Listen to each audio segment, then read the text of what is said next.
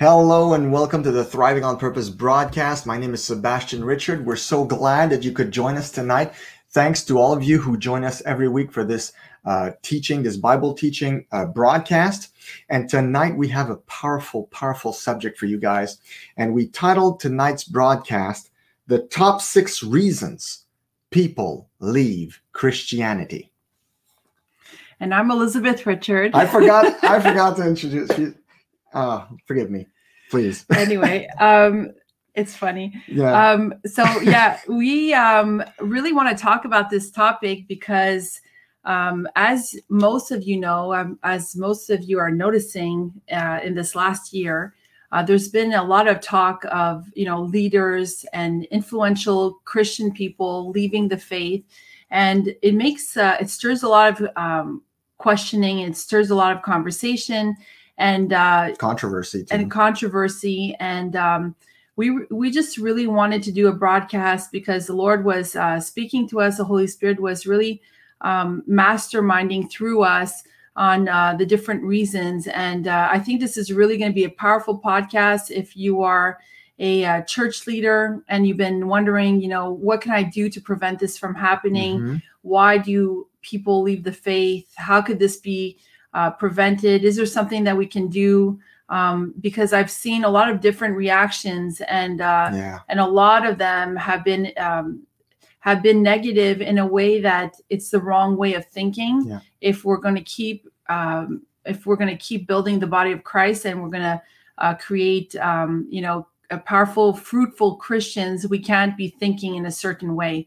So um, stay tuned for that. And even if you're not a church leader, maybe you're someone that's sick of religion. You're in church eh, you know it, maybe you're the church that you go to is very religious and you're wondering you know um, where is god in my life? How come i'm not seeing any answers? How come uh, you know i haven't i don't know where my purpose is? I feel like i'm doing the same thing over and over again. Just this routine life. There has to be more. Where is god and you know you've been praying and praying and you just don't see him show up in your life. And you question your pastor you you've been asking questions and and your church ju- just hasn't been able to answer your questions. This is going to be a really great podcast i think is going to really open your eyes to what's happening spiritually in in our midst right now. Yeah, and you might actually, maybe you're someone who has been questioning your faith to the point of maybe thinking, just letting it all go.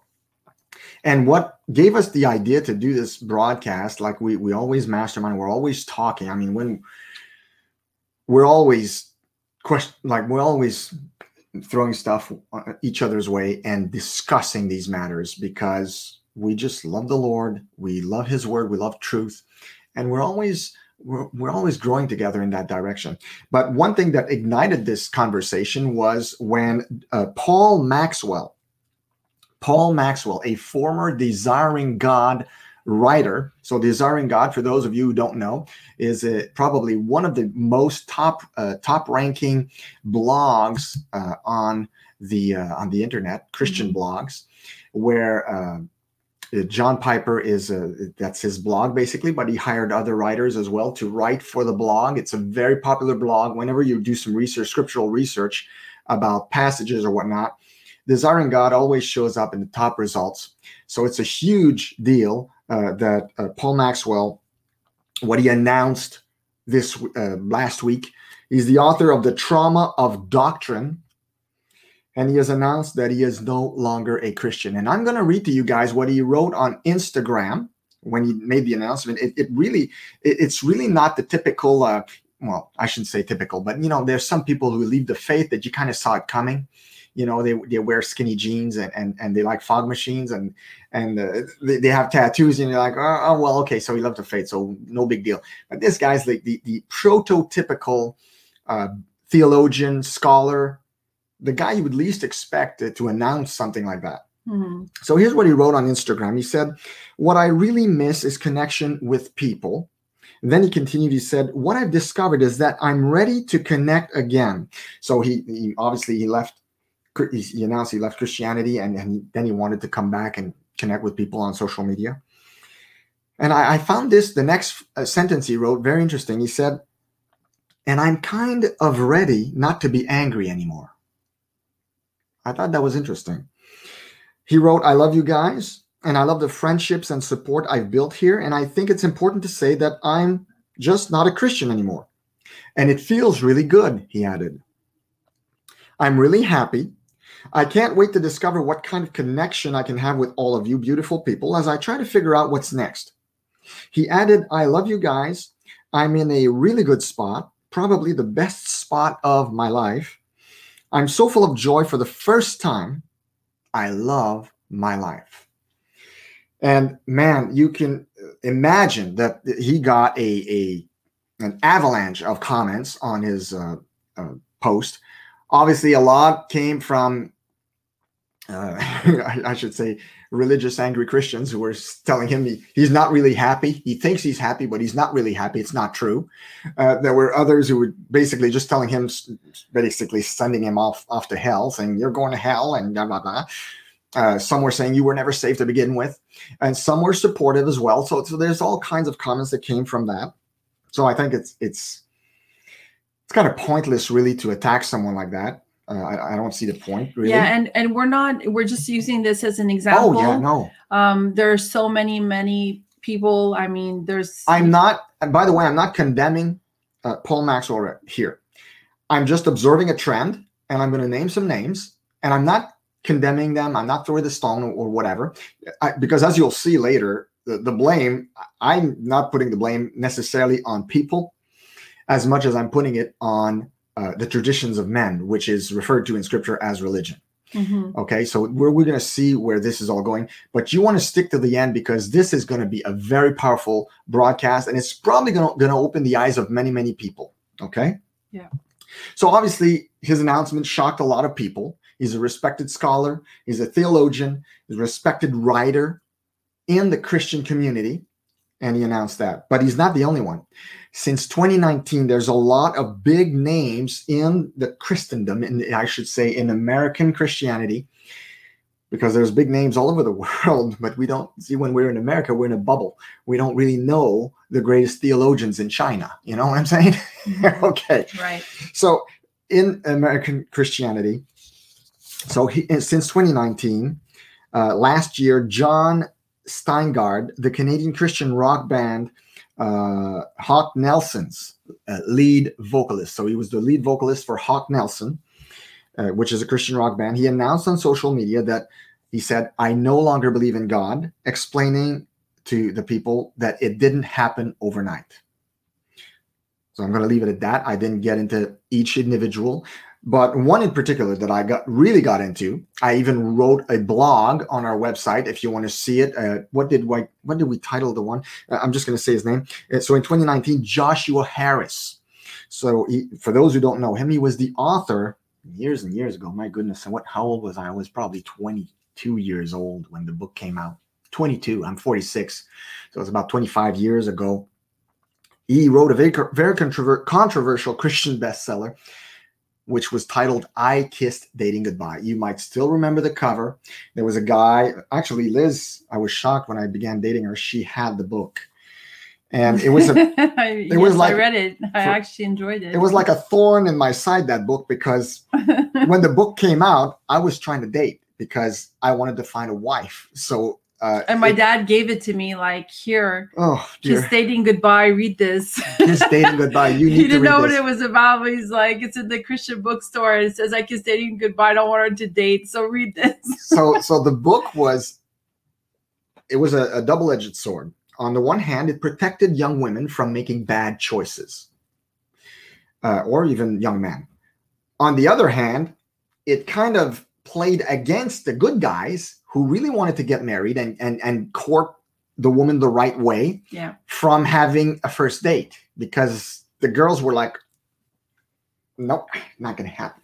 I don't date. Is i uh, okay so i'm gonna get to know you in a group setting in a for group life. setting. But but as a predator i want oh no it's not. I want to isolate my prey. But no but the problem was for me it was like i'm a, a very um i don't thrive in group settings in group settings i get nervous I'm not always myself. I used to clown around a lot. So it wasn't the best place for me to get to know a young lady. and it, it, I was more the over let's let's talk over coffee or or have a, a subway sandwich where we can dis- discuss Which this. most introverts are. yeah and and for it just didn't work out for me so most of the girls said oh i read this book have you read this book it's a great book and it's telling me not to date you so uh, i was kind of very angry at the time at that author. Uh, I, I didn't know him from adam to be honest. I didn't even read his book. I was just like i knew what the book was about because i'd read a few blogs that spoke of the book but i just didn't really like it very much. All this to say anyway All this to say, so Joshua Harris, the author of that book, who later became a pastor, and I think he wrote another book after that, or one or two more books after that. So he had a big, you know, a big ministry, and and, and things were so for many many years. He uh, did the shocking announcement in 2019. He wrote on Instagram again. It seems like Instagram is the place to go if you want to say announce that you're uh, not following Jesus anymore. I guess it's the best place to do it. He wrote, I am not a Christian. Many people tell me that there is a different way to practice faith, and I want to remain open to this, but I'm not there now. So basically, he. That I'm just giving you the short, short version. If you want to read the longer version, go read the blog post I wrote. I think I, it, the title was uh, there's I, Joshua Harris in the title. Go ki- yeah, I kiss. Just write Joshua Harris or I kiss dating goodbye, and Yeah. it's going to show up uh, on Thriving on Purpose. You know, It's a. It was a good blog, and I'm not condemning the, the guy. Uh, I'm I'm looking at the situation and what might have happened for him to make that decision, For which those- is what we're going to do tonight too. Yeah, for those of you that don't know our blog, our uh, all our podcasts are there and free resources. It's thrivingonpurpose.com. So you can go check that out and see what he's talking about when you go in the blog section. Absolutely, and make sure you subscribe to our newsletter because you know um, all the regimentation on social media. We never know. I mean, It's the if you want to make sure you stay in contact with us, just uh, subscribe to our newsletter. So another a big name that uh, came out saying, "Hey, I'm no longer a Christian," was former Hillsong singer and songwriter Marty Sampson. He posted on Instagram again. It's a place to go, really. Time for some real talk.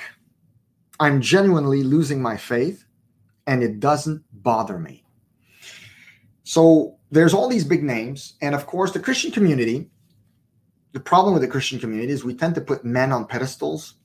Uh, our leaders, people who have influence in the Christian community, we tend to, and I've, I've been guilty of this at times too, so I'm not throwing a stone here, but we tend to put men on a pedestal, and we saw this with Ravi Zacharias recently. It's not the same situation, but what happened with Ravi Zacharias, uh, it, it shook so many people to their core. Some people cried. Some I saw some YouTube videos where people were commenting that their hero had fallen, basically, and they were crying. Mhm. Uh, it, it was that bad. It shouldn't do this to us. It, it, shouldn't because that's not that's not healthy spiritually. Because if it affects you that much, it just goes to show that you put too much faith in a human being. Our faith should always be in Jesus Christ Yeah. and not in human beings. So I just want to put that out there.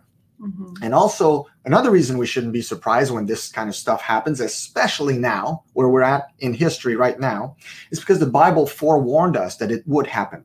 Okay. So in First John chapter 2, verses 18 and 19, we read this Dear children, this is the last hour. Imagine back then he thought it was the last hour. And as you have heard that the Antichrist is coming, even now many Antichrists have come. This is how we know it's the last hour. And then he says this in verse 19 They went out from us, but they did not really belong to us. For if they had belonged to us, they would have remained with us. But their going showed that none of them belonged to us. So he's talking about people who stopped walking with uh, the, the the community, the Christian community at the time. So they Mhm. start out walking with them. They might have done profession of faith. Maybe some of them even got baptized, but eventually they'd fall away. They'd, they'd leave. They'd be like, no, you know what? This isn't for me. Because uh, back then, being a Christian meant you were jumping in a hot soup. like you were risking persecution, you were risking all kinds of problems, societal problems Mhm. and it wasn't for everybody like today uh, people well maybe not as much today anymore but it used to be before this whole covid thing happened that if you came to christ you weren't risking much in north america i mean if you're in north america canada you came to christ you weren't risking anything but back in the day, it was a different story. Uh, furthermore, the apostle Paul, uh, Paul told us in Second Thess- Thessalonians chapter 2, verses 1 through 3 from the Amplified Version. So this is from the Amplified Version. Now, in regard to the coming of our Lord Jesus Christ and our gathering together to meet him, we ask you, brothers and sisters, not to be quickly unsettled or alarmed either by a so called prophetic revelation of a spirit or a message or a letter alleged to be from us, to the effect that the day of the Lord has already come. Now, verse 3, very important. Let no one in any way deceive or entrap you for that day, so he's talking about uh, the, the day of the Lord, that day will not come unless the apostasy comes first. And now they added this in brackets. That is the great rebellion, the abandonment of the faith by professed Christians. So that's what the Amplified Version calls the apostasy. Mm-hmm. So the great rebellion or the abandonment of the faith by professed Christians. And then he says, and the man of lawlessness is revealed. So he's saying that these two things must happen before Christ returns.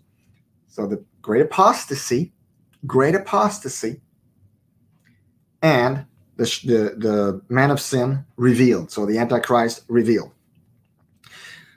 And finally, the Lord Jesus himself. In Matthew chapter 24, verses 10 through 13, he said, Jesus, and then many will fall away so he's talking about the, the end times. Okay. Many will fall away and betray one another and hate one another. And many false prophets will arise and lead many astray. So, right there, I, I won't read the whole thing, but I think that this part about many falling away is again a warning telling us these things are to be expected. Okay. So, we shouldn't be surprised when leaders Christians could be your friend. Could it doesn't have to be leaders. I mean, there, there's yeah. leaders are in the spotlight, so we know when they when they def, when they deflock, when they leave. Mm-hmm. Uh, your friends, someone else, a family member that's been going to church for years. These are, are closer. They're they're not necessarily in the spotlight, but you might witness that as well. So so these big names are the one we, the ones we know about. So there are countless people, countless who leave Christianity, or should I say, maybe churchianity, because yeah, uh, we're and, go- and we're going to get into that. It's not just a leaving of some. Some really become either backslidden or they completely abandon the faith. That's true. There, there's definitely some of that going on a lot, but there's yeah. also some who leave churchianity, and that's another story. That's not. Uh, that's another story. We're going to talk about that later. What did you want to say, Liz? Go ahead. Yeah, and you know, I mean, there's some that are open about it because you know like in this case the first man we spoke of he was you know actively blogging for a very very big uh, ministry a so prestigious uh, you know yeah. it wasn't something that he could hide or you know he he felt that he could he had to mention it openly. But at the same time um, you know there are a lot of people a lot of christians that live that way without necessarily saying it. Yeah. You know and and it's just like oh i don't have time. I have too many things to do. I don't want to go to church anymore um, just because you know i have just no time with the kids or you know i have to i don't know i have uh, my shifts changed even if it's not true and i have to go to work or they'll just you know not give you a reason they're just like no shows mm-hmm. but basically they still believe in god but they're just so lukewarm that you know it doesn't really matter whether they go to church or not or you know live a christian life or not it's like become christianity or god has just become a belief and that's it you know i yeah. believe in it and I, it's not going to really affect my life personally exactly so they won't say it openly but they're not exactly living the christian life or having a relationship with christ either no exactly uh, so basically if these people leave it doesn't make much of a difference, mm-hmm. and uh, they just basically quit going to church. But that doesn't mean they were Christians or that they believed strongly or anything. They they might have been lukewarm or not even have been Christians. And like the saying goes, it's not because you go to church that you're a Christian. The same way it's not because you're at McDonald's that you're a hamburger, right? So George Barna wrote a book a couple of years ago called it. The, uh, the title is Churchless. Churchless And the book was about the growing trend of Christians leaving the fold, Christians uh, foregoing church, not going to church anymore. And he wrote an article about the book, and here's what he wrote in the article about the book Churchless. The number of churchless Americans has jumped by nearly one third in just 20 years. In the early 90s, about two out of 10 United States adults were churchless. In the early 2000s, it was three in 10, so about 30%. Today, the churchless make up nearly half the adult population. So we saw the growing trend of more and more adults who just quit going to church. And he continued saying, in spite of America, um, America's Christian self description, there is a growing sense among, among North American Christ followers that the culture is changing faster than we can keep up with or respond to and we're not always sure how to live faithfully in a world that feels like it's headed off the rails. That hasn't been like this is so much truer today, mm-hmm. especially uh, since yeah. the last couple of years. Not too many years ago, church attendance and basic Bible literacy were the cultural norm. Being a Christian didn't feel like swimming against the cultural current. But now, churchless that's his book, confirms that the world has indeed altered in significant ways during the last few decades. Mm-hmm. It's not just your imagination, real data confirm how drastically the moral, social, and spiritual lives of Americans have changed and are changing. So George Barna, uh, for those who don't know him, is is a I guess you could call him the the expert stats guy in the Christian realm.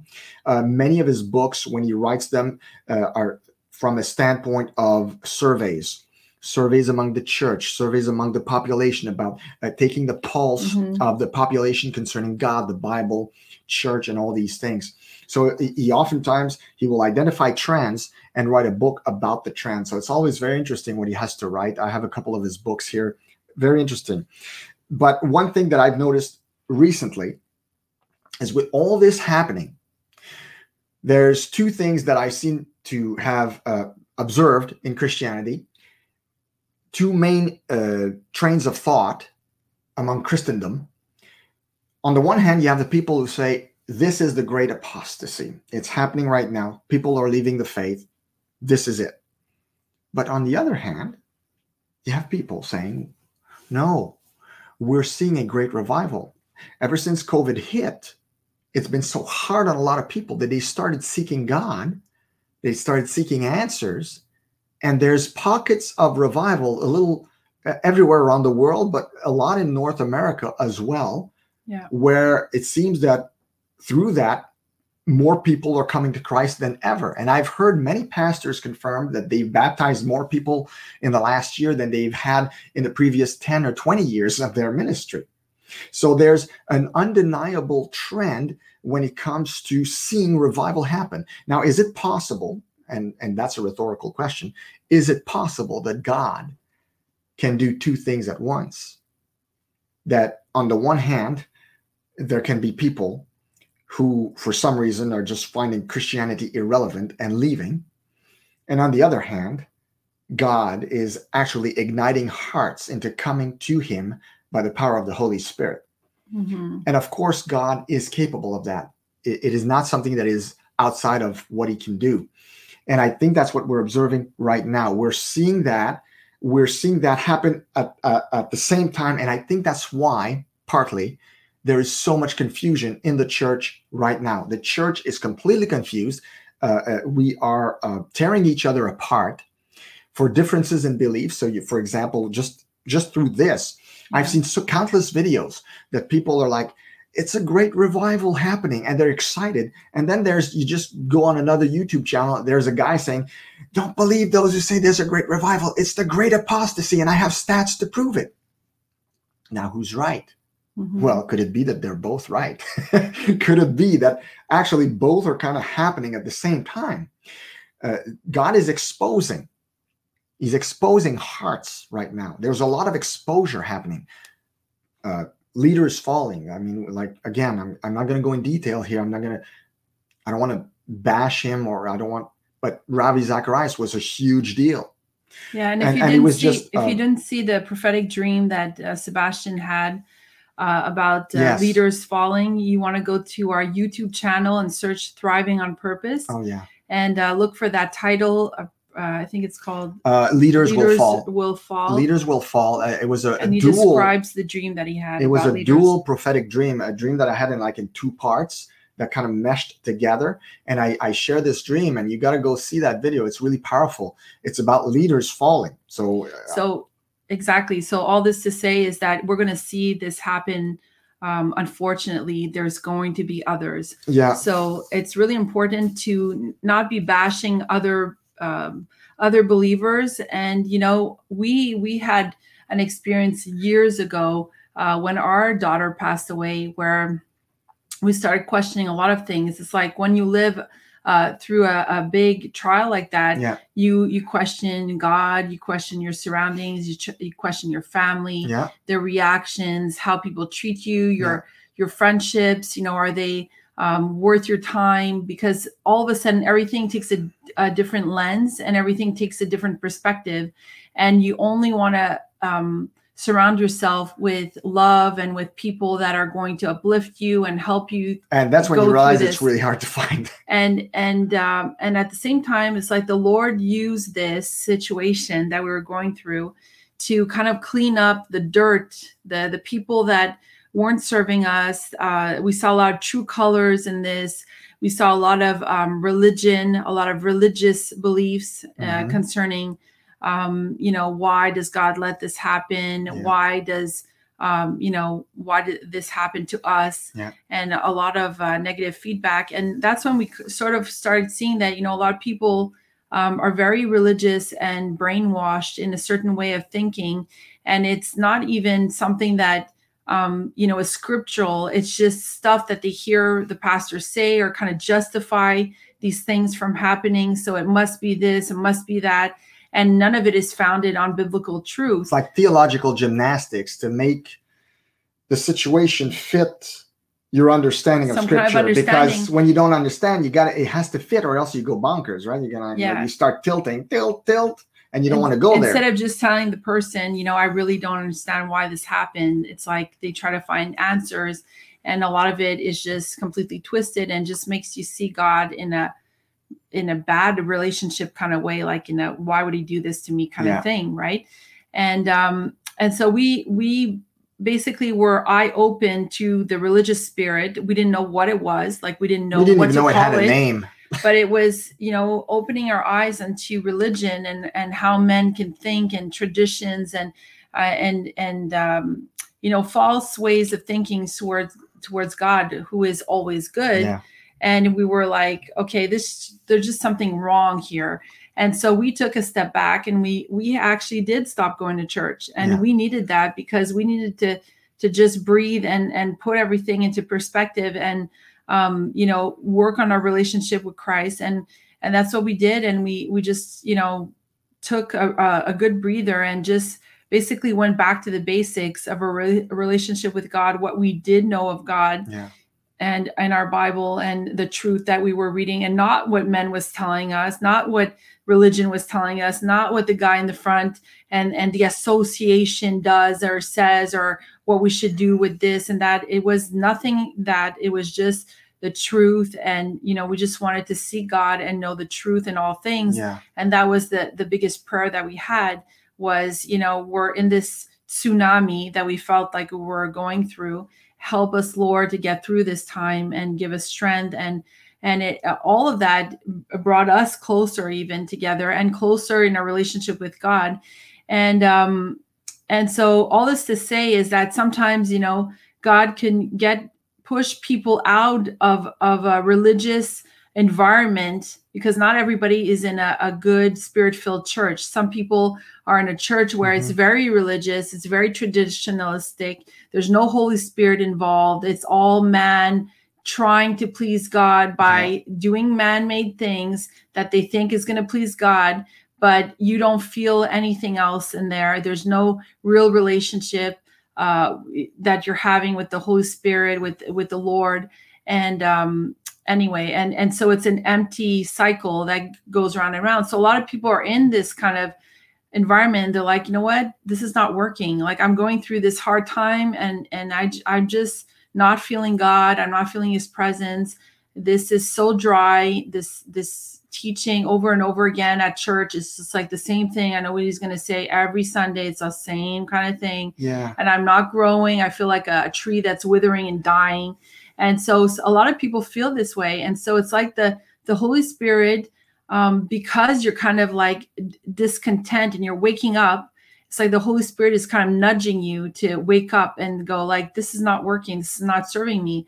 But see the thing is that uh, when you get to this point you have to thirst for more and and and ask for more from god and he will lead you Mhm. to you know that content that information that you need um, that bible verse you know seeking more of him. And that's what we did you know we we dug more instead of saying like let's get spoon fed by christianity and by men every sunday. Let's dig in and find out for our, ourselves right Yeah. Well, and the, and there's no better way to know if your Mhm. faith is true than to basically cut off all the uh, exterior faith feeding things that you think you need that you and what in other words when you go in the desert with alone with god that's when you find out what you're made of if your heart is true if you're really Yeah. walking with him or if this was all an experience or a religious experience yeah and when you're in the desert alone with God and you got nobody, you, you, all we had was each other and God, and you don't have a church system around you, and and you're like, okay, so now we want you. We, we just want you. We don't want any, you know, music or there's nothing. There's nothing. There's no Sunday morning. There's not. It's just us and you, and show us the truth in all things. Help us, guide us, accompany us through this grief and and make us understand your ways and basically uh we we it, it, it took us on a one heck of a journey right liz Yeah. uh, uh many years but we were brought to many different stations many different levels of truth with god and he blessed us across all this during this journey where he really showed us his loving hand his loving heart and uh, made us know him in a very intimate way without any prior uh, you know when yoda in star wars when he says you must unlearn what you have learned. Yeah. Well that's kind of what happened to us. Like when you get out of a under a religious spirit and i'm not saying all churches like i'm not saying leave your church. That's not what i'm saying because there's churches are spirit filled they're wonderful and they really offer that support and that that sound doctrine that you need. There's other churches not so much. There's a lot of religion in it. But so when you leave on, from under that and you get to know god only through the scripture and, and your relationship with him you you you there's a lot of things that get unraveled in your mind because there's a lot of knots. Religious uh, the religious spirit and religion can cause a lot of knots in your mind where you get all twisted and uh, you develop perverse thinking. And so uh, it was a blessing to us to get to know god that way to get to know him intimately in the desert with nothing but his manna. And uh, to get to, basically we got to re-know him. Yeah, and it, it brought us to a lot of spiritual truths also. We, you know, he led us to a lot of different teachers that we're opening our eyes to different things in the Bible that were true as well, but we had never seen it that way because we we're always taught the same kind of way of thinking about certain things. And even if the pastor didn't have the answers, they kind of, you know, tried to brush it off. And and so then you would you would get into these other teachings and it would open your eyes and say, wow, you know, okay, I never saw it that way. So Yeah. we, we would learn, it was like a journey of discovering the truths that, that God wanted to show us in the Bible. And, uh, and, and, you know, and then we, we, he led us to uh, a lot of the, the kingdom of God teachings and learning about the kingdom of God. And that was a huge eye, eye opener for us because yeah. that really made us see the Bible in a new lens um, we understood you know the real mission of jesus why he came here on earth um, you know it was about salvation but a lot more that he came to to give us when he died on the cross and and uh, so many spiritual truths that were there that it really made um, Him come alive in our lives uh, in a really personal way of how we understood uh, partnership, sonship, um, kingdom authority, and identity, and all that. It was just so wonderful to experience that. And I think that for so many believers that are missing out on so many of these truths, um, they're they're questioning. You know, they're like, "Well, this this can't be like." why I'm I'm here on earth. Like this yeah. can't be my reality. Just to follow these traditions and please man and not uh, and all these lists of don't do's and don't do's and you know it, it just doesn't make sense to them eventually. Yeah, and, and that's what I sense from uh, Paul Maxwell's uh, message on Instagram is that um, when you read it, you're like he really it really seems like he was very depressed before he left Christianity. Mm-hmm. They call it leaving Christianity, but you know, it's churchianity. Yeah. And so there's a big difference. And, and we're going to get into that. Actually, I want to get into it now. So, as I was saying earlier, I believe that God is really doing both at the same time. That, that, that I believe we are living in the end times. There's going to be a great apostasy, but at the same time, God's going to do incredible things. Uh, there's going to be people coming to Christ. There's going to be people coming. There's going to be revival. Mm-hmm. So it's it's very uh, like uh, that's why the church is so confused right now. It's like because we seem to be living that, on, yeah, on both. But that's what I was saying is that and the Holy wait, Spirit. Wait, uh, okay, go. The the Holy Spirit. Sorry, I didn't want to. I just want to explain. You're this. interrupting the flow. the, the Holy Spirit has to um, kind of shake up what's dead in dead re- religion. Yeah. Okay. And yes. we've heard we've heard a lot of prophecies of the Lord being unple- uh, very unpleased with a lot of leaders and how they've led the church because a lot of them have been under the spirit of religion and it's not serving the body of Christ Never. and especially Never. with with uh, Satan and the devil amping up things as you can see very well in our governments um, amping up things like where does the body of Christ fit in there if they're like blinded in religion and they don't even have a, a healthy relationship with Christ they're not fruitful Christians, how are we how are they supposed to survive the end times?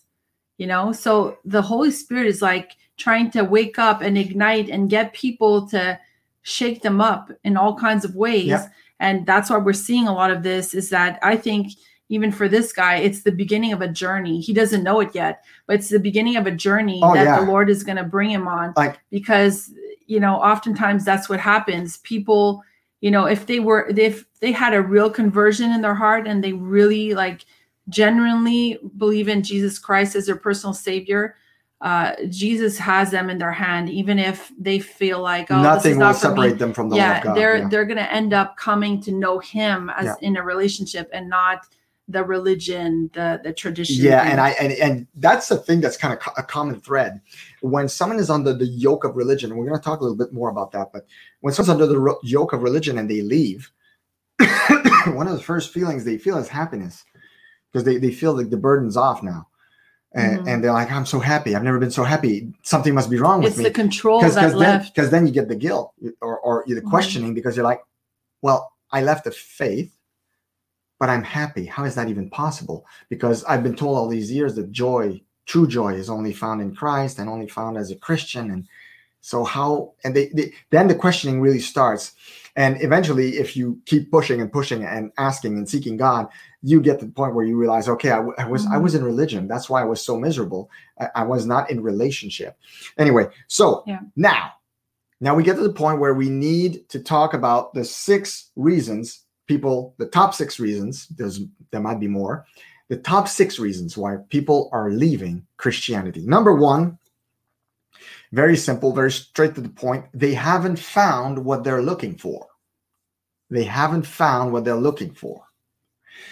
And what they're looking for is drum roll say it already. the kingdom of god. Every single per every single human being seeks the kingdom of God, whether knowingly or not. Yeah.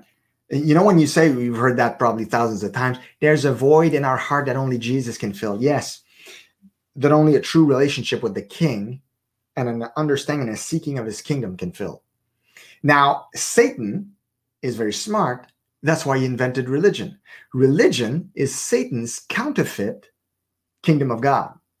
And a lot of people who find religion they think this is it, I found it. And then they pitch their tent there and they become miserable, depressed, joyless, fruitless.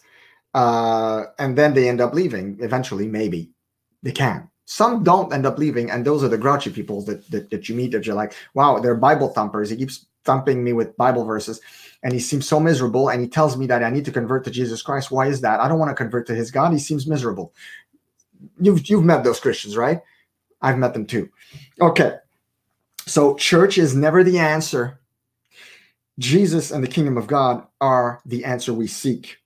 Uh, and here's what I found there's a trend of those who, who haven't found what they're looking for, who end up leaving because they haven't found what they're looking for. Many of them are men. Many of them are, look, the, the people I named in the beginning, the names I gave, all men, influential men, men. You don't hear as many women who abandon the faith. It's true, right, Liz? I mean, I don't, yeah. I don't recall reading an article recently in the last couple of years where it was a big name woman who left the faith. And there's a reason for that because the church, oh, now I'm going to ruffle some feathers. Are you ready? The church has become effeminized. The church has become effeminized. And for many men, this is something that they cannot relate with, and they end up leaving as a result. And uh, someone wrote a great book. I forget his name. I wrote a blog about that too. Uh, Why Men Hate Going to Church. Why, I forget the name of the author. Why Men Hate Going to Church. And in his book, he addresses that particular aspect. And it's it was really a big deal uh, when he goes into it because he explains he explains that that that many many things that we do in our Sunday services and the way we run our churches today uh, and the way we do church and the way we play church is very feminized. Sunday school is very very nurturing for, for children the music we we we play in church. And as a man i can tell you and, and I, I know if there's men listening to this broadcast right now and i know there are men listening to because we've looked at the stats. When you're in church and you start singing songs about jesus lover of my soul or uh, love me jesus hold me close and stuff like that don't you get uncomfortable? Kind of like that's not the like eh, eh, it's not the jesus i kind of i kind of like the the rougher more tumble you know, uh, the, the, Jesus had made a whip and, and chased the, the money changers off the temple. I, I kind of like that guy. Can I can I have him in song? And and these so these as men we like the warrior Jesus. We like the the the, ah, the, you know the, the, the Jesus who was a carpenter who had a hammer like like the, that burly more more uh, manly guy uh, the, the God the, the son of God you know and so we don't like the hippie Jesus having uh, you know, little children. And, and, and okay, don't get me wrong. We love the fact that Jesus loved the children because that's part of who we are as good men of God. We also love children. Okay. But what I mean is, we don't like seeing the image of a the, the balance. Why don't you say a balance? Is that it's too? We want our we want to identify. To we want to identify to our Savior as a man. Yeah. Because we know he was a man, right?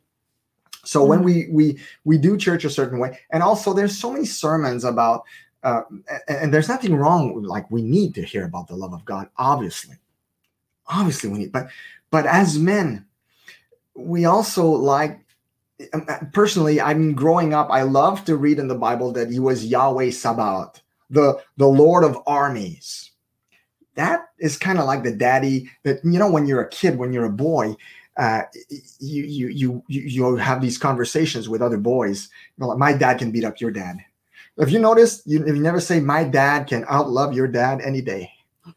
like as little kids, we don't care about that. That is not. We just want to know that our dad is the strongest one there is, and and that's what we as men we we kind of miss in church. We don't feel like sometimes there's going to be sermons here and there that are going to remind us of that. Thank God but that's i think the crux of the book why he wrote it. The guy who wrote uh, why men hate going to church it had to do a lot with that the effeminized church and the way we do church and the songs we sing in church uh, uh, put off a lot of men.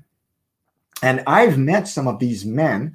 See i'm i'm like 5'8 160 wet you know? Uh, i'm not a burly guy but I've met some burly men who uh, had abandoned church, who had stopped going to church, and and I wanted to pick their brains, and I and I talked to them, and oftentimes whether they didn't even know it themselves, it's like they couldn't put their finger on it. They just said, "I it was boring. I didn't relate," and what they were saying is like didn't see how it, it I didn't was as a, it didn't it didn't call to me as a male. Mhm. I didn't feel like I could relate much to what was being said, to what was being done Mhm. on a regular basis, because men want to feel that they're contributing. So when you go to church Sunday after Sunday after Sunday, and you're just sitting in a pew, and there's one guy in front with maybe the, the, the worship leaders that are doing something, and you're just like sitting there, unless your pastor is really, really good at delivering sermons that will speak to the hearts of men, which is not always the case. Some of them are good at that, others not so much. I mean, when I hear Joel Osteen, I'm sorry, I just I don't feel like this is calling to me as a man. You know, there's other preachers that you that when they, they have they bring it, they bring it, so they they appeal to both. But and see, the women are more spiritual than men in general. That's another thing that the people forget. Women, uh, it, and it's a double-edged sword. It serves them when they're uh, full on for Jesus. When they're not, they can be more easily deceived. That's why there's more women falling for the new age or for witchcraft than men. But they have a, more, a deeper spiritual nature. So for women, they, they connect more easily with the, the way we do church. And since the way we do church is very effeminized, women love going, well, love, usually love going to church more than men will. So that's the thing. So I don't, I don't want to uh, go on and on and on about that, but I wanted to mention that because I think it's it's an important thing to mention. And Myles Munroe, speaking of, you know, in the beginning when I said that uh, basically they stopped attending church because they haven't found what they're looking for. Well, Myles Munroe said this. He says, "When man fell from grace, he lost a kingdom, not a religion. He lost dominion over the earth. He did not lose heaven. And yet, in our theology, oftentimes it feels like that's what we lost, right? The way it's explained. And here's what he says. He continued saying this Therefore, mankind's search is for a is not for a religion or for heaven, but for his kingdom Mhm. mankind's deepest search is not for a religion, not even for heaven, but for his kingdom. Because we we lost what when we fell, we fell from dominion, and when Jesus came, he brought it back for us in such a major way. So when you don't understand that aspect, it can it can really badly disappoint you with church and Christianity. So that's number one. Number two, the number two reason why Christians, uh, not Christians, but people leave Christianity, they got hurt by their church. And I wrote in parenthesis, Christians caused me pain. And that is very common. A lot of people have been hurt by religion, by small c church. And, and that is understandable because it's the tr- traditions of men. It's the doctrines of men. That's what jesus accused the pharisees of. And guess what? We haven't gotten rid of that it's a bad thing to keep but we kept we we held on to it unfortunately and because they don't understand uh, the kingdom of God in depth and a lot of the the truths of the Bible, there's a lot of things that they justify as, and it becomes perverse thinking. So there's Uh, no. uh, that's that's point three so let's not go there just yet okay. i want to fish you're good she's good at that she anticipates my points almost every week but so they got hurt by their church or by people in their church and that's understandable because when we're believers we come together and I often often say this we're like porcupines. And when you are full porcupines getting together you're going to prick one another. Mhm. and it's not fun. Because why? Because we're sinners. We're imperfect. So there's there's um, all kinds of reasons why people will hurt you in church. Oftentimes when you join a church you're already hurting you're already hurt you have a past you're carrying some stuff and sometimes you're hoping that this will offer you solutions and you're looking to man to fix it And when you look to man to fix it, oh, big mistake there. And that's oftentimes when you get hurt in church. So what ends up happening? You get hurt by people in church. You're like, you know what? It hurts too much to be here. I'm I'm out of here. Mm-hmm. That's another reason. Okay. So number three, we're getting there. Number three, the number three reason why people end up leaving Christianity, they are victims of perverse thinking. Perverse thinking. And this term, perverse thinking, came, uh, comes from Jesus when uh, you remember that account in the Gospels where uh, there's this man who comes to Jesus. and says, Please, Lord Jesus, help my son. There's a demon tormenting him. He's throwing him in the, in the fire, throwing him in the water, trying to kill him. Your disciples have tried to cast out this demon, but they couldn't. So I'm coming to you now. And you would think Jesus, compassionate as he was, would go like, "Of course, yes, I will help you, poor man." No, he says something that shocks us when we read it. Like he goes like, "You perverse and uh, faithless generation," something like that. How long will I have to be with you? Mm-hmm. Like, what? Say what? And when you understand what happened and when you you look through the passage we're not going to do that tonight but when you look through the whole thing you understand that jesus equates lack of faith with perverse thinking. And what is perverse thinking? Well perverse thinking is crooked thinking. It's a bad understanding a misunderstanding. It's a uh, a wrong-headedness. You're wrong-headed. You, you don't get it and perverse, uh, perverse thinking, unfortunately, comes from bad theology, um, bad teaching, false doctrines. And the, see, the problem with false doctrines is that when you're under a false doctrine or when you're taught from a, a pastor who is teaching from a false doctrine, you don't know.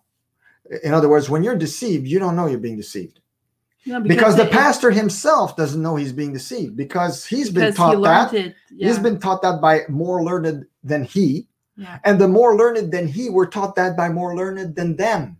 Mm-hmm. And they are all convinced that, like the tri- trickle effect goes down, they are all convinced that this is the truth. Yeah. And of course, the lower down the rung you go, and the higher up you look, you look, well, all of these great men came before Pastor John in front. Therefore, it has to be true. And that is how perverse thinking gets a hold of people. Now, perverse thinking thinking comes through like I said false doctrines and false doctrines what they do is they distort they distort the understanding of God, who he is, his attentions and how he operates. Okay? So when you don't understand these things well, it ends up affecting your faith.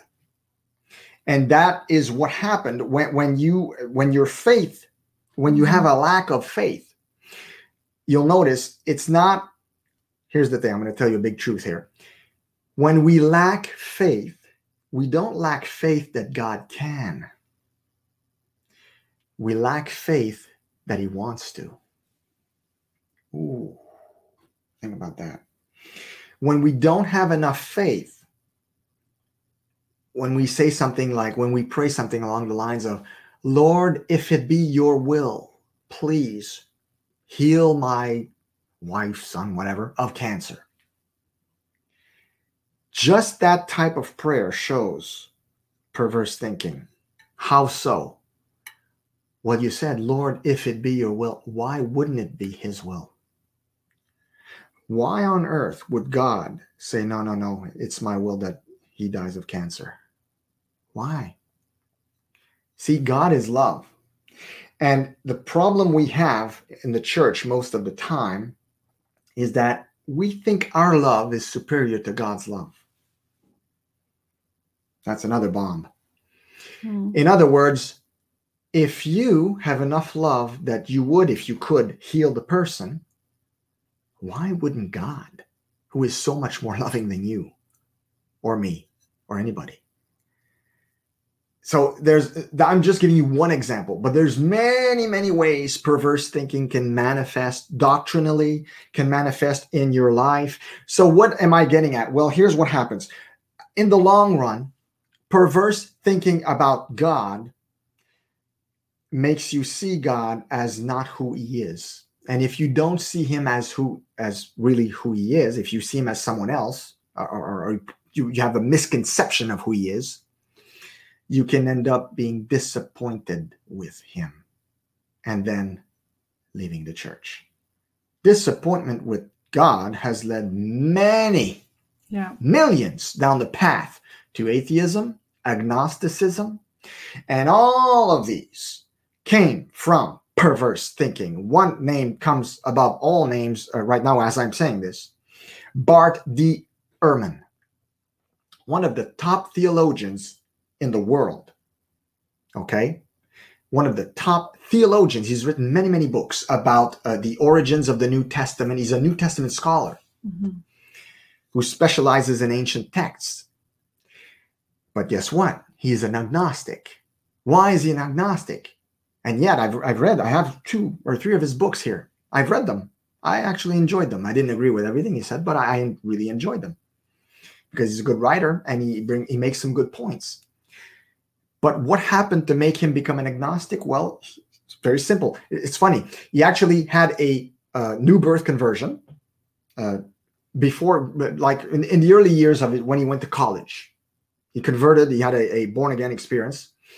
He even married. His wife actually is evangelical, which is I don't know if she still is. I don't even know if he's still with her. I think they might have divorced. But uh, so for the longest time, he was married to this uh, lovely Christian woman.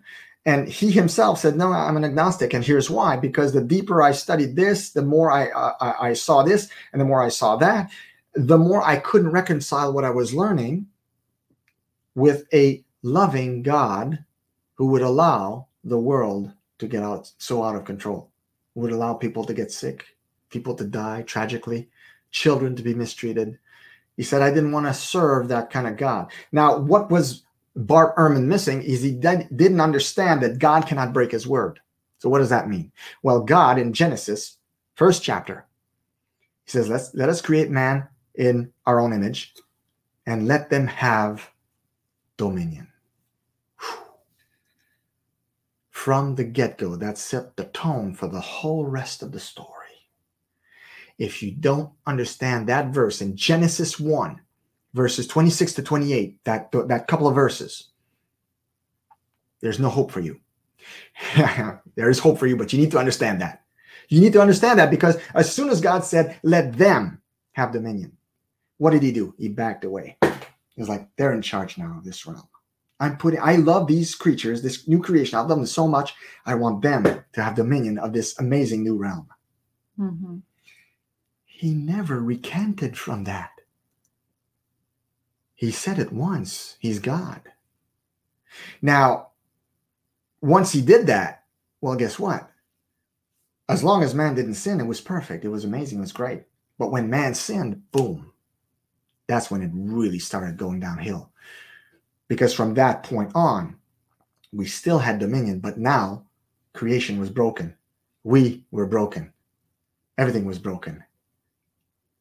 So God needed to come back to come to, to come in the in the flesh in the person of Jesus Christ to uh, fix to bring bring back give man back his dominion which he had lost to the devil back then.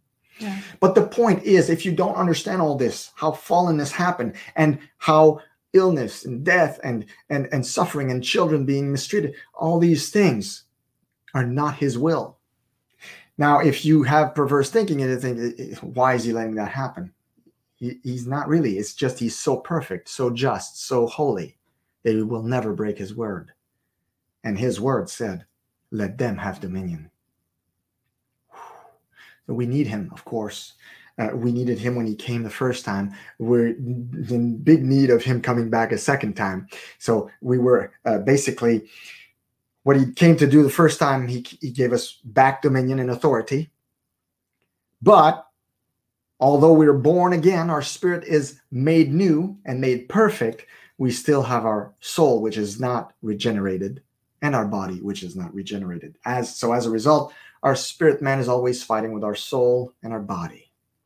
And as such, we're still wrestling with imperfection, right?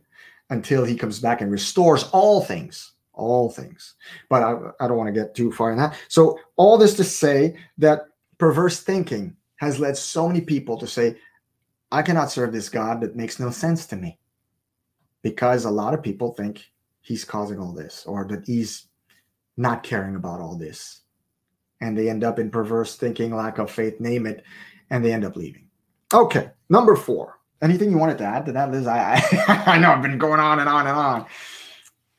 Anything you wanted to add to that? Because I know um, that's that's something that, that you uh, identify with. Uh, no, I mean I think you really went in depth, but I, I would say that I think that when you dive deep into the kingdom purpose of man and you really understand the kingdom of God, um, it really takes a new flavor into you know where where we partner with God, how do we work with God in here on earth, and how does the kingdom of of heaven work in our in in our midst, you know? And I think that for me that was a real big eye opener because I think that when you don't understand that, there's a lot of perverse thinking involved because you don't really believe that God is good all the time there's a lot of things that are conflicting in your mind yeah. um, when you're just taught religion you you don't understand like your purpose you don't understand why god really fully created you you just think that oh well you're supposed to go and you know talk to other people about uh, christ and get them saved and that's your mission here on earth and then you die and then you go to heaven. Like that that's basically it you know? That's all you think. So um and there's so much more. God came to restore so much more in our in our lives.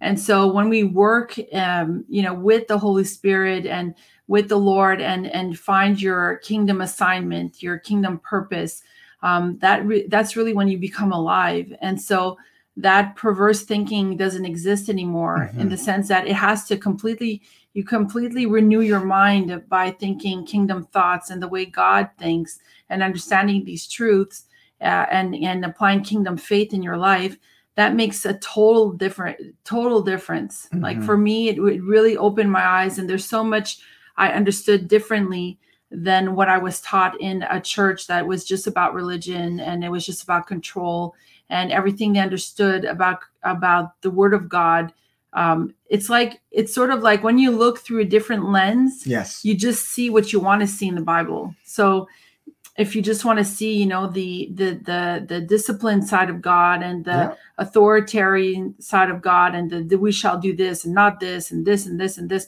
And if we you know you know almost like god's not a human he's almost like a tyrant and well, well he's not a he's not a human but that's but yeah well like as if he didn't as come as, as jesus a, and yeah. he doesn't understand us you know or yeah um that we're we're like not it's not okay for us to sin ever like you have to be perfect yeah like all the time perfect mm-hmm. and you know it takes away this human side of, of jesus that understands um, our humanity and and that's why he came you know that's why he died on the cross for our sins because he didn't want us to perish because he loved us so much kinsman and, redeemer kinsman redeemer yeah, exactly. And so when you see the Bible and you see the words of God in a kingdom lens, in a different eye, different lens, you're looking for different things in scripture. Um, you understand, you know, more of your mission here on earth and that that there's a lot to do here on earth and that there's a lot to partner with the Holy Spirit and with with God uh, to be done, you know, to, to pr- prepare people for the end times and to be victorious and to not um, let you know to take back our territory and not let the enemy squish us basically and mm. make us uh, yeah. vulnerable and so all these things you know um, i think that if a lot of believers understood a lot of this they wouldn't be you know bored in church they wouldn't be um, feeling you know, feeling no joy feeling, like feeling like no Paul joy Maxwell saying basically I've never been this happy.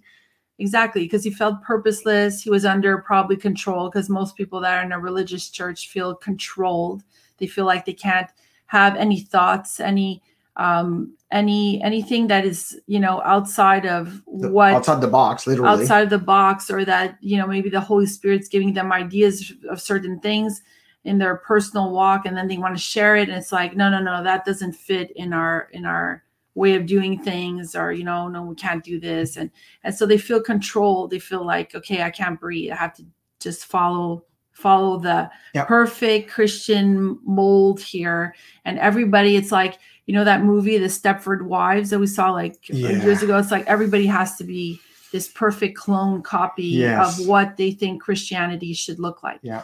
And so and so i think that a lot of you know what we discussed i think could be solved um, whether they get backslidden whether they leave because they're tired of feeling reli- religion control whether they're deceived and you know like relationships are there right? There's it's not because a person's a christian at church that he's not going to disappoint you. People are humans. Yeah. um, you know there are people unfortunately that hurt other people and some people don't want to do that but it's just you know there's all kinds of people like you know it's Yeah. not because they know uh, jesus that they're perfect. So uh, that's just a reality. But when you're in a church setting you get to know people more and it's like people feel like they ha- they can get into your life more and and and tell you more what to do and this and that. And and anyway so sometimes you can get hurt by relationships and it's just part of life. That It- happens part- everywhere yeah, right? it's part of the deal, right? Uh, so, so they are, like I said, number three, they, they were victims of perverse thinking. In other words, God caused me pain. I'm leaving. Mhm. Simple as that. Number four, the number four reason why people leave Christianity, they were shown the door, or as Kenneth Hagin said, they were shown, they were given the left foot of fellowship, and and I've heard um, uh, some of these stories. There, there's two there's there's two sides to that. So obviously, there's some people who are uh, wolves in sheep's clothing who didn't have a genuine conversion and they're troublemakers they need to be shown the door, obviously. So we're not going to talk about those. We're going to talk about the other type of people, and some and, and these other types sometimes uh, are very sincere believers who happen to be in a certain denomination, and because they have embraced certain types of beliefs which do not align with their denomination, they are put under discipline. And that's when they're shown eventually, if they don't come back to thinking like the denomination they're in, that's when they're shown the left foot of fellowship. And I've heard uh, test many testimonies uh, actually across the years of uh, like sincere, like sincere and deep and knowledgeable believers Mhm. who, because they didn't adhere to a certain doctrine or or or believe or, or express the same uh, gifts as what was uh, being accepted in the church. For example, if you're in a very, very, very conservative church and you start speaking in tongues, uh, they're going to look at you weird. They might even think you're demon possessed, and you might actually get the left foot of fellowship. That's as simple as that. I mean, that's the closest example I can give you. But you see where I'm going with this. So uh, obviously, if you don't fit the mold of the box that you're in, they're going to show you the foot of leadership. So obviously, when that happens, you is you you may end up leaving what is called Christianity, but it's more like in this particular situation, it's more like you you were shown the door from churchianity.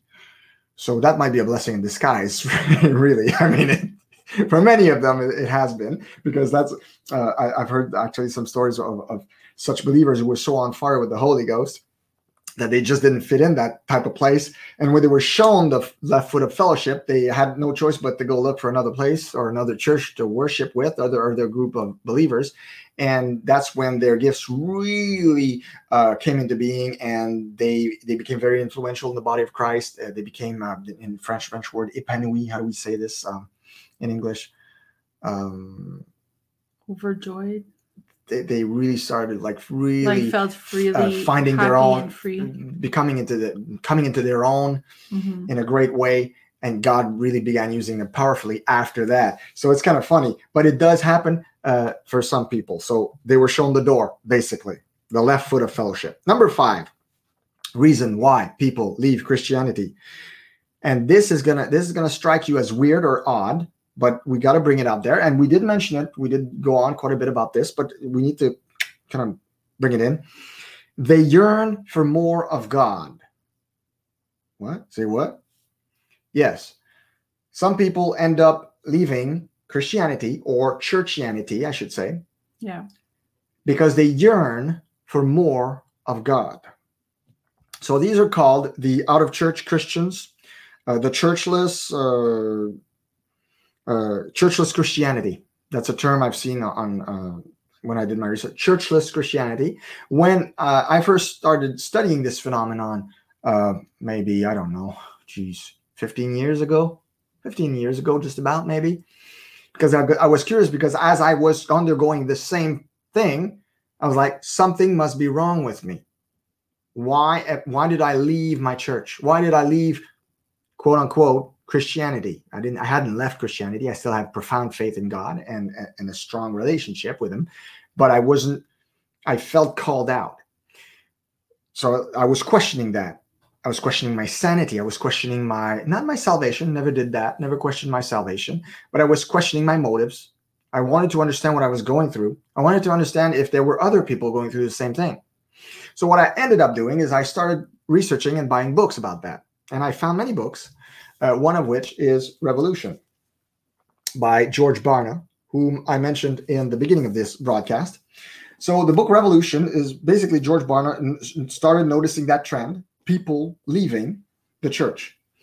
Uh, that was back in 2000, 2006, I think yeah 2006 so he was like i got to document this this is very interesting and he as he started documenting it and interviewing uh, people who did that he started noticing a very interesting trend he was like whoa wait a minute these aren't black backslidden uh, christians they're not people who are uh, i want nothing to do with god anymore it's kind of the opposite and he found that very interesting. So he called it a revolution because he says these people are not leaving church because they don't want nothing to do with God anymore. They're leaving church because they want more of God. He was like, whoa, that's weird. And another one, another one who actually abounded in the same uh, sense was Andrew Strom. He's an Australian revivalist, Andrew Strom, powerful man of God. He wrote the book, The Out of Church Christians, in which he documented all the emails he got across geez, uh, many, many years of people who felt led out of church by God for a season at least, uh, and, and where they had to experience more of God. Hmm. So Andrew Strom started uh, writing and documenting all these emails and letters he got because he found that fascinating. And he published them in the form of a book fascinating read because they're actually letters and emails from christians uh, who are telling their stories their own personal accounts. So that's something you might want to look into. Uh, so a very good uh, book. Another one here that i have uh, written by kelly bean let me see if we can see the cover. How to be a christian without going to church. Very well researched also a very good book. Uh, I didn't get all the way through it, but uh, basically, she uh, identified similar things. That it's very possible to have a dynamic relationship with God, to make an impact in your community, to uh, uh, worship God, to walk with God, and to not be part of a quote unquote church like in the traditional sense. And uh, Frank Viola, who addressed and Frank Viola with George Barna teamed up. They wrote this book, and that that book's a bomb. I gotta warn you guys: if you if you go and, and buy that book, you're gonna see this is a bomb. Pagan Christianity, pagan Christianity. We were talking earlier about false doctrines and how they can give you a perverse view of God, perverse thinking, induce perverse thinking. Well, in this amazing book, Viola and Barna teamed up, and they. What I love the most about the book is that they, they, it's one shocking thing after another, but instead of just giving you a shocking thing about the way we do church and how it's pagan at its root, because that's the whole goal of the book, they basically take the typical Sunday service in order, everything we do on a typical Sunday, or the way we do church, and they look at the roots of where it came from and why it's done this way and much of it is pagan. Much of it came from pagan uh, ways of doing things. And he doesn't just say that this is pagan. No, he says, okay, when we do this uh, this way, it's pagan, and here's why. And then he documents with notes, like research notes upon notes upon notes from uh, encyclopedias, early church father libraries. I mean, a, a ton of uh, uh references that are going to blow your mind. So, in other words, he doesn't just give you uh, this is pagan and, and Mhm. and and no. That's the way i would, probably would have written it and it would not have been good. They document the thing with tons of proof that you you can't go like where did where did they get that? No no. They they, they tell you where they got that and now you can't deny it anymore and you kind of feel like oh maybe i know too much now because every time we're going to do that in church i'm going to be brought back to what i read in that book and i'm going to feel bad Yeah. and that's okay. It's just for those of you who are willing to dig a little deeper. Uh, I'm just giving you that. It has nothing to do with really uh, Christians leaving church, uh, but it has to do with maybe uh, addressing uh, perverse thinking. So, uh, where was I going with this? Oh yeah, they were they yearn more uh, for God. So number five, they yearn more for God. So therefore, they uh, they end up leaving what is called Christianity, which I said is more like churchianity because they never really left the faith. Unlike the people I named at the beginning of this broadcast. See, the people I named at the beginning, they left the faith. Like, I even uh, read of a, a guy who was a, a powerful uh, Christian theologian. I remember, I forget his name, who had left. He become a, he became an atheist, an active atheist at that, who was once interviewed, and it was funny because they taught they they asked him a question. They said, "When I say the word Jesus, when I name the name Jesus, what comes to your mind?" And he paused for a moment. And you know you know what he said? He said, I miss him. Isn't that interesting? That a- an atheist who was militant, who had left uh, Christianity, who was a supposedly a Christian, became an atheist, asked in an interview about Jesus, and he says, "You know what? I miss him." Now he didn't. He wasn't saying I regret my choice. He was saying I miss him. I think that's so powerful. Like I, I, it almost brought me to tears when I read that. I was like, "Wow, that's that's shocking to read," but yet it was there. So, number six, the number six reason we're, we're getting to towards the end of this amazing broadcast. I hope you guys are enjoying this. Number six reasons reason why people leave Christianity. Number number six, they want to escape the yoke of religion, or as we call it, the religious spirit. The religious spirit. And Liz spoke about that. uh, She spoke volumes about that throughout the evening, uh, throughout this broadcast, of what that looks like. And and and this is what I'm feeling that Paul Mas- Maxwell especially felt and wanted to escape because he said, I'm not angry anymore. I thought that was interesting. So that means you were angry. I also felt that he used to be depressed. And these are signs that you're under a spirit of religion. When you're angry or depressed, this is not the joy of the Lord, guys. Don't mistake. I, I think it's quite simple to like to say, "Oh yeah, okay, I'm angry, depressed." What you're saying? I don't have the joy of the Lord? Yeah, yes. Chances are this is not the fruit of the spirit the joy of the Lord. So they want to. They feel suffocated. They feel like they're being choked, and that's what the spirit of religion does. See, the spirit of religion is a counterfeit kingdom. When you first join it, you think, "Oh man, I'm accepted." I'm loved here. It's amazing. You're on like a, on a honeymoon, a cloud nine. But then the tentacles start growing, and the uh, they start ha- getting a hold of you, bringing you into all kinds of um, bondage. Never forget that the word religion is from the Latin. The etymology of the word is from the Latin religere, religere, which means bound or to bind something. So when you are doing religion, when you are in religion and not in relationship, when you are under a spirit of religion, you will feel bound. And what happens when a human being feels bound? He wants to be set free. And when you're in that type of situation, oftentimes, unless Jesus Christ, unless you find Jesus Christ and you find that freedom from the spirit of religion, that true, the kingdom of God that's going to free you from those shackles, the true kingdom. Unless you find that, your first reflex to free yourself from feeling bound is you're going to leave. I'm done with that. Done with uh, Christianity, done with churchianity, whatever you call it. I'm out of here. Why? Because you can't stand anymore. You got to feel free. You're suffocated. And uh, Ryan Lestrange uh, wrote a blog. Some of you might know Ryan Lestrange. He's got a very powerful uh, ministry. He wrote a very good blog, and I got to share it with you guys here. It, he called it the seven C's, C's like a, uh, the letter C, C's of religious of the religious spirit, the seven C's of the religious spirit. He said there are seven identifying marks of the operation of a relig- religious spirit. And I thought it was very insightful. So he said the religious spirit contains, contains, number one, contains. Spirit life is about freedom and identity.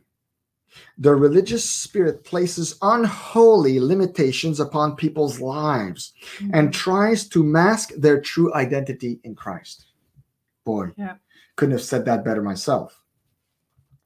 Number two, the religious. Yeah, you got something you want to say? Liz? That's what I was saying. We're all like Stepford wives. Yes. We're all like this little perfect clone that has to fit the mold. Otherwise, yeah. nope, you're not this good Christian. You don't have what it takes. Yeah. This is, you know, I won't let you like, you know, do this ministry or be part of this because no, I'm not convinced that you can do it because you don't fit the mold. And I have Liz, to be convinced that I see physically by how you how you talk and how you act and what you do that you fit the mold to do this part. Yes. And Liz, wouldn't you say that this happens ever so subtly?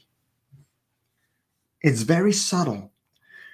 Um, when you first uh, join religion or, or become part of a religious club or what they call some religions today, churches, it, you you start out like I said with great excitement, especially if you're kind of naive and and and it's all new to you.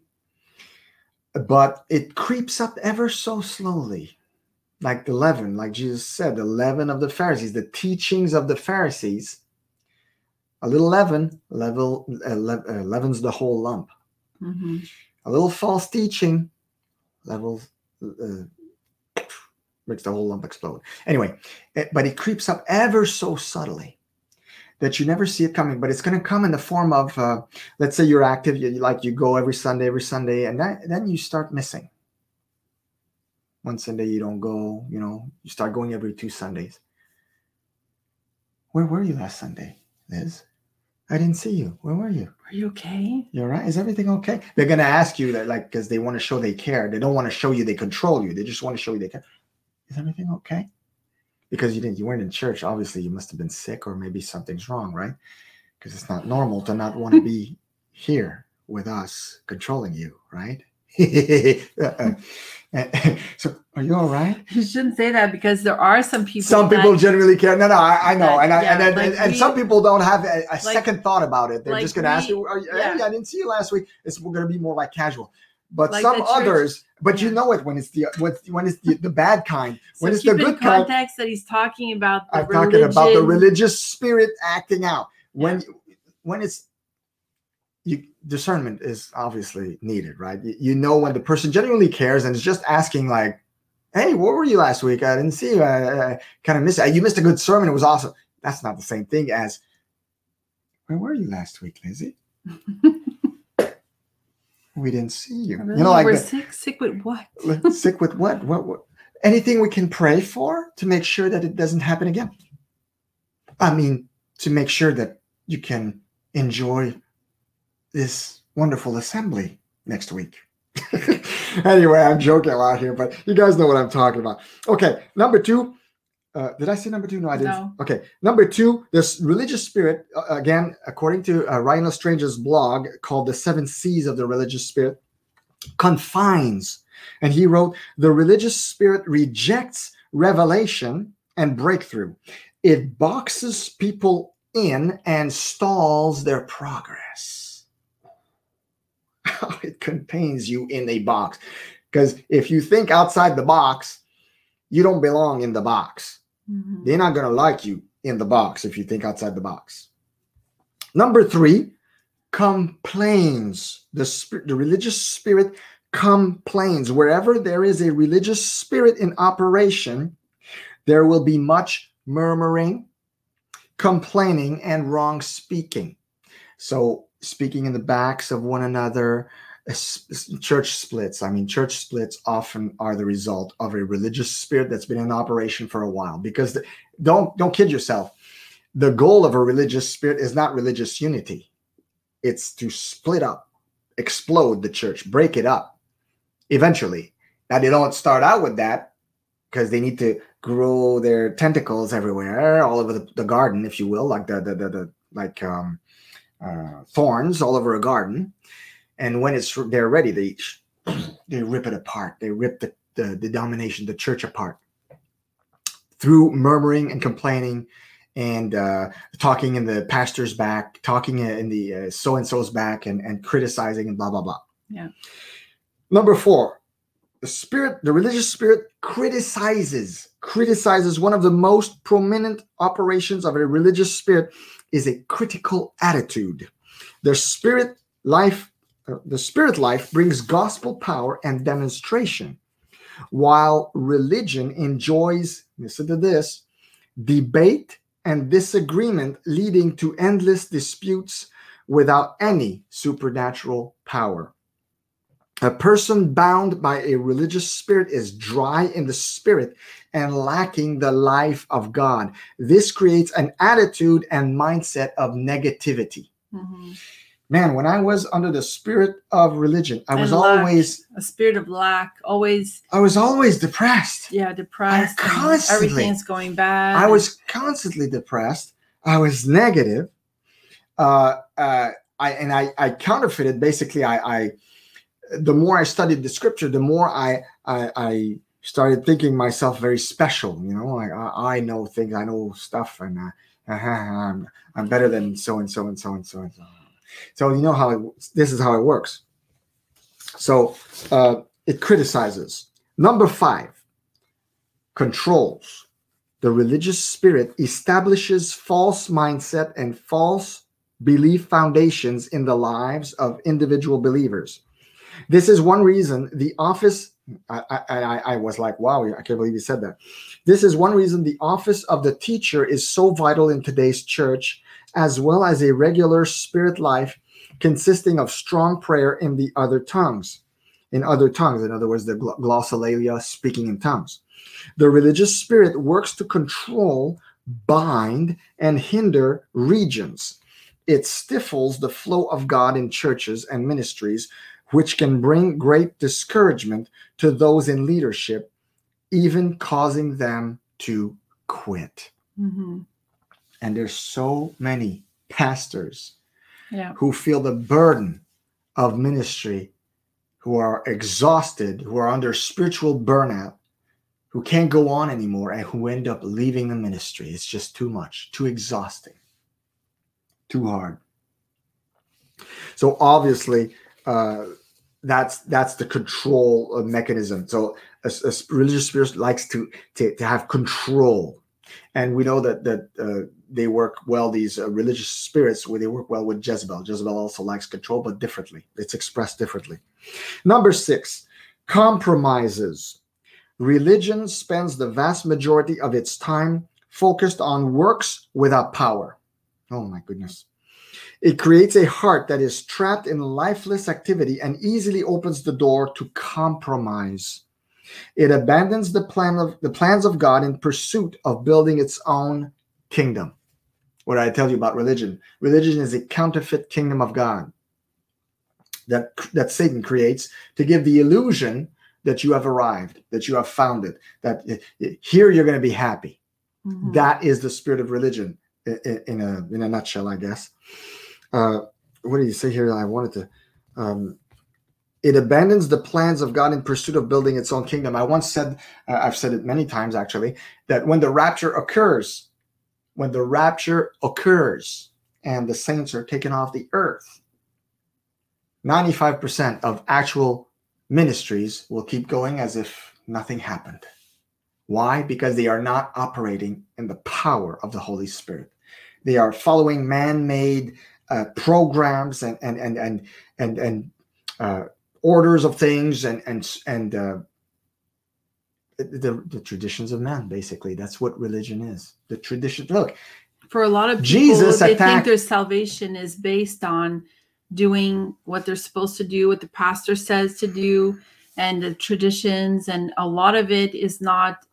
Um, it's all in a motive to please God, but it's not necessarily what God has asked them to do. yeah, and that's what's sad about this is that a lot of christians a lot of pastors mean well and they love god and they think they're doing the right thing but they've been indoctrinated in a certain way and it's a lot of it is religious and and so you know unfortunately when you're in that environment it's very difficult um, for the holy spirit to move because there's too much restraint there's too much control and there's not enough of the the leading of the holy spirit it's Exactly. like not Yeah. accepted it's not wanted uh, and they don't believe that it it can manifest in that way today it's like no no like keep god in a box yeah, exactly. Keep it in a box.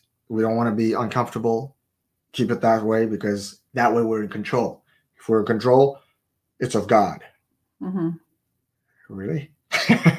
anyway, so the seventh point is seventh point is the spirit of religion condemns. Mhm. Jesus came to set each of us gloriously free from condemnation and the works of the law. As we awaken to all that He is and all that He has called us to be, we step into a bold, uncommon realm of liberty. Mhm. The religious spirit continually harasses and condemns people, placing value on judgment above mercy and blinding the eyes of its victims to the real power of the gospel. Now, Yeah. uh, I agree with what he's saying, but at, at the same time, we have to be uh, wary and careful of not falling into greasy grace. You don't want to go all out. I, I have all freedoms, all liberty, because I've seen a lot fall through that uh, uh, ploy of the devil. The ploy of the devil is basically telling them that, um, telling people that the Ten Commandments basically don't exist anymore, and, and you're free in Jesus, free in Jesus, and do whatever, do what thou wilt, shall be the whole of the law now, and which is basically uh, a, satanic mindset. So you don't want to go the other way. There's there needs to be balance Yeah. in in a, a faith that is healthy is a balanced faith that will embrace order and power, uh, and, and spontaneity of the Holy Spirit, orderly conduct. All these things can work together in harmony. They don't have to be that have to be one or the other. It can be both. Oftentimes I tell that to Liz when she tells me, I don't know, should I do this or that? I say, Well, why does it have to be one or the other? Why can't it be both? And sometimes she looks at me like, Yeah, actually, I never thought of that. It can be both. It, it works. yeah So all this to say, let's just review quickly. Uh, I I just want to review, Liz, if that's okay with you. The six top reasons, the top six reasons people leave Christianity. So number one, we said was they haven't found what they're looking for. Number two, they got hurt by their church. In other words, Christians caused me pain, so I'm leaving. Number three, they are victims of perverse thinking, which leads you to think or say, God caused me pain, so I'm leaving. Number four, they were shown the door. They got the left foot of fellowship. Number five, they yearn for more of God. So now, now we're not talking about backsliding people. Now we're talking about believers who are dissatisfied with the dryness of what they've been given, and they they want the the pure the pure bread, the the, the, the wonderful oil that God can only God can give. Number six, they want to escape the yoke of religion. Jesus said, Come unto me, all you who are heavy laden, and I will give you rest. My yoke is easy, easy, and you will find rest for your souls. Jesus said that. And I hope today's uh, broadcast, which is very long teaching, but so necessary as we see these people, uh, one after the other, coming out saying, I, I, I'm not a Christian anymore. Uh, screw that. I don't want nothing to do with that. And a lot of believers are like shocked and like, oh, oh dear, he, he just left. And, and why? Why are we shocked by this? We said we, we were told it would happen in the end times, but at the same time, God is also doing a fantastic thing. Uh, he said he would spread his spirit in the last days upon all flesh, and uh, young men will prophesy and have dreams and visions and all that. And that is also happening, and we're seeing it. So it, it's it's an incredible time uh, in the church's history, where we're seeing so many things happen at once. The downside of that is obviously a lot of confusion is born from Mhm. that, but at the same time, so much blessing is coming uh, to the body as well for those who are willing, able, and in a position to receive it. Exactly. And so uh, we just want to end this broadcast and uh, encouraging Absolutely. you to go to thrivingonpurpose.com, uh, join our uh, email list Yes. to have our access to all the content that uh, we're doing for you guys. Um, check out our YouTube, Thriving on Purpose. If you're not already listening to that, subscribe and click the notification bell so you can have more of these videos of these teachings. Sebastian's working on all kinds of wonderful uh, projects for you guys. So you're going to be blessed in, in the coming weeks. She's working hard too on all kinds of projects.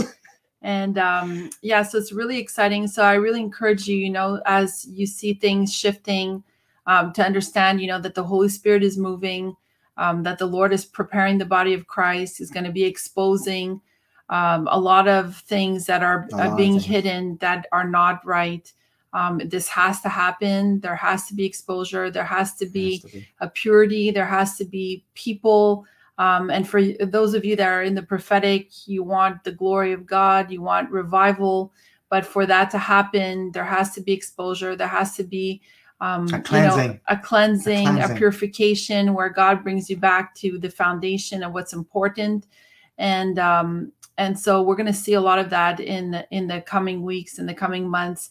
So it's really important to focus not on men, not on what's happening. You know, it's sort of like you're going on a path and the Lord is lighting your feet and you're following this path. And while you're doing that, trees are falling, trees are falling, trees are falling. But you don't look at what's happening left or right. You keep on focused on Christ. on your kingdom assignment on what god is asking you to do and on you know lift, lifting each other up as the body of christ um, believers making a difference in the world adding value to people Yes. serving others yes. showing god's love uh, you know reaching out to other people it's so important right now to be talking to others about christ and to be you know spreading those seeds because when you know the storm does hit people are going to be um, you know wanting more of be- god they're and, gonna be what- and seeking answers. questioning They're going to be seeking answers, and if the only answer you have to offer them is, "Hey, come to come with me to my church," they're going to need more than that. They're going to need more than that. So um, yeah make sure that you're ready to give an answer for the hope that is in you, and the hope that is in is in you is Jesus Christ and the kingdom of God. so be blessed and be sure to check thrivingonpurpose.com for your free resources be blessed And thrive on. I'm not good at this where's yeah okay Thank you.